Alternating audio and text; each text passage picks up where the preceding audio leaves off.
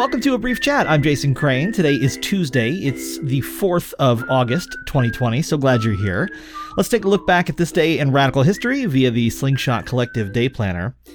This day in 1872, at a national conference in Rimini, Italy, the, let me try this here, Federazione Anarchisti Italiano was born. The Italian Anarchist Federation was born, and I am uh, part Italian, but I would like to apologize to all of my ancestors for what I'm sure was a butchering of that name. How are you? It's great to see you. We are uh, continuing on. This is gonna, I think, finish tomorrow on the. Uh, wait, what's yeah? Did I say it was Tuesday? It is Tuesday, right? Yeah. So actually, this will probably finish on Thursday because tomorrow will be Farwa with her book reviews. So we'll have a day away from this, and then we'll finish it up on Thursday, I think. Uh, where are we here? We're on chapter seven which says teaching, confident in his. Blah, blah, blah, Let's try that again. Teaching, confident in his disciple, the master packs me off. Significantly more confident than I was in the reading of that title.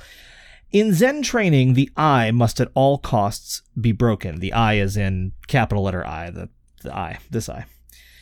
But it is no good going about breaking this unbreakable I in a timid fashion. Nothing will come of the training unless you are the type who will dig in your heels and hang on, despite being beaten, kicked, or threatened with expulsion from the monastery.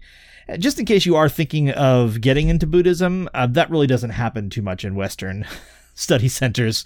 Uh, there's not a lot of kicking and beating going on. Thus, it is said in Zen temples that there are three kinds of disciples the top ranker who has fierce determination, the middle ranker who holds to loyalty, and the bottom ranker who clings to an easy life. The top ranker is a first rate student and human being. Any outsider would readily sympathize with him in the face of the ill treatment he receives, but the more he is ill treated, the more he vows to himself, Damn it, he's giving me a really bad time now, but I'll show this Roshi, I'll stick this out, whatever, I'll never give up until I hear him say, You've bested me. The middle ranker is the man who really wants to give up the moment the going gets rough, but who sticks it out because he feels he owes it to the teacher who has done so much for him not to quit. The bottom ranker is the man who thinks he will, and again, forgive the single genders, etc., etc. Uh, the bottom ranker is the man who thinks he will never go short of a meal if he stays close within the shadow of such a great tree. Of course, the bottom ranker who clings to an easy life is not just seen in Zen temples, he is to be found in all walks of life. Thinking back in this vein, I am sincerely grateful that my late teacher, from first to last, treated me as a first ranker. I think he would have probably treated me more kind heartedly had he had a poor opinion of me and thought I would run away if not handled carefully. I would like to tell you something which has bearing on this. Amongst the schools run by Daishuin's head temple, Myoshinji, is the Hanazono High School, whose headmaster recently came to see me. There had been an accident concerning a pupil in the kendo section who had disobeyed the regulations and had climbed up onto the roof of a school building, or he had begun to make practice passes with his bamboo sword. Taking a step back, he suddenly slipped and fell and was killed instantly. The headmaster said that sensibly enough, the boy's parents had not taken legal proceedings against the school, but that even so, he felt extremely bad about the incident. Having heard these details, I said, As the headmaster of a school belonging to the Zen sect, don't you think it is a big mistake to feel like this? When you and I were at primary school, it was common practice that though their child was injured, the parents would apologize to the school for the trouble caused by their son's carelessness and for bringing the school into disrepute. Who do you suppose shows more respect for their child's character and humility? Or humanity, excuse me. The parents who come to the school to complain that the teachers are to blame for not ensuring the safety of their inadequate teenage son, or the parents who come to the school to apologize because their young son has caused a scandal and given the school a bad name when he was expected to look after himself as a responsible human being. Please consider this very carefully and take a more positive attitude in the education of your pupils, bearing in mind the meaning of the Buddha's words that all sentient beings are originally Buddha. These were just empty words because my own teacher always treated me as the kind, or these were not just empty words because my own teacher always treated me as the kind of pupil who would dig in his heels and who would respond the harder the training, and I am ever grateful for that trust he placed in me. I have to say I've read this story a couple times now, this this bit, and I still have more thinking to do about it. I can't tell if it's just um, a, a super stereotypically Japanese attitude toward what happened with this student or if there is a particular Zen lesson in there that I am just not smart enough to pick up. But if you have any ideas, I'd love to hear about them. Chapter 8 Money for the disposal of my corpse. This guy does not beat around with the uh, chapter titles. In this way, I changed from being incapable of doing anything to someone who, by and large, was able to boil rice on a wood fire, heat the bath, clean the toilet, and sweep the garden. I also learned other things, such as chanting the sutras and the prescribed behavior of a monk.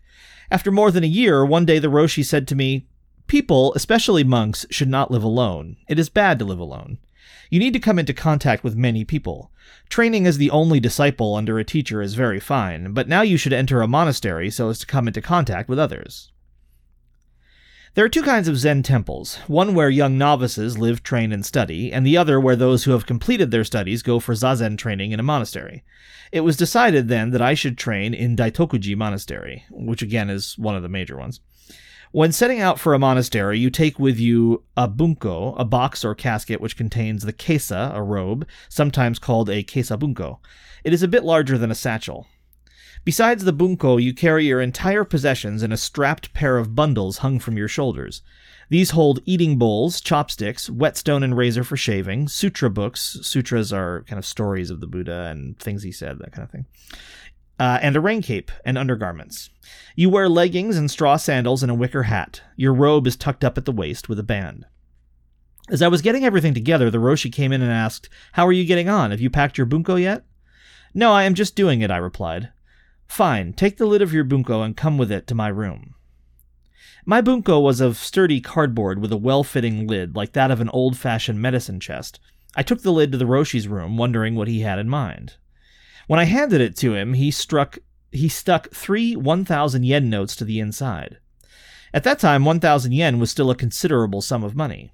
He asked, Do you know what this is for? I thought, Pocket money? But kept silent, knowing he would get angry if I said something foolish. When I had first tumbled into Daishuin, and that's where he's studying now, and asked Zuigan Roshi to take me on as a disciple, he was already 70 years old. He had told me, I don't know how much longer I will live, and if I die, you won't be able to go on with your training. If you were economically dependent upon me, you'd be in a fix then, so you'd do better to find a younger teacher. However, when I told him that I still had a little of the money my father had left me and would not expect him to support me, he consented to take me as a disciple, and as agreed, he never once gave me any pocket money. But now that I was off to the monastery, I thought the Roshi had relented and was giving me some. His reply utterly confounded me. This is nirvana money. You are on your way to the training monastery. It may cost you your life. Should you have the misfortune to die in a wayside ditch or in the middle of your training, this money is to ensure that your corpse can be disposed of without inconvenience to others. The Roshi was an austere man who never made jokes, and I was awed by his sternness. This is the money for the disposal of your corpse. But it also made me feel more determined than ever, and I said to myself, Right, let's get on with it. During the war, when we students were leaving for the front, I had thought a good deal about death, but when the Roshi said this money is for the disposal of your corpse, death in this case meant something completely different. It was not a question of my physical death, but of the death of I. However much we may argue otherwise, when it really comes down to it, we hold ourselves very dear indeed. Unless we undergo an atta- uh, a training to wean ourselves from this stubborn attachment to I, our hearts will never open to see clearly. This is how I understood the Roshi's words with which he sought to spur me on in my training. These days, when I in my turn send a disciple off to a monastery, I now supply several 10,000 yen notes for the disposal of his corpse. Early next morning, before dawn, I went to the Roshi's room. With your permission, I am now leaving, I said. I made my way to the kitchen entrance and stepped down onto the dirt floor. As a novice monk, I was not permitted to use the main entrance. While tying on my sandals, I was startled to see the Roshi had followed me. He was a proud man, not likely to come and see a young monk off. But now he stepped down onto the dirt floor and, squatting down at my feet, began to tie the cords of my straw sandals for me. Thoroughly embarrassed, I said, It's all right, I can do it myself, and tried to draw my feet away. But he firmly took hold of them. Come on, give over, he said, and having tied the strings, he tapped the knots. You are never to undo these. Of course, I would have to untie them to enter the monastery, but I believe the Roshi meant I was not to undo the bonds of the vow I had made to begin training. And so, with resolution so firm that it shook my whole frame, I bowed deeply to my teacher and went into the pitch darkness, bound for Daitokuji Monastery. And uh, when he gets there, you'll hear about what it is sometimes like, and certainly what it was usually like, to uh, enter a Zen monastery, which was not easy. Easy enough to get there, hard to get in. So that's uh, today's show. Thank you so much for listening. The uh, single greatest thing you can do to help me is to spread the word of this show, share the podcast, share the videos, share the YouTube channel, uh, whatever seems to be easiest for you. Thank you so much for doing that. If you want to help even more, you can become a member at abriefchat.com, and uh, I certainly do appreciate each and every one of you who have done that so far.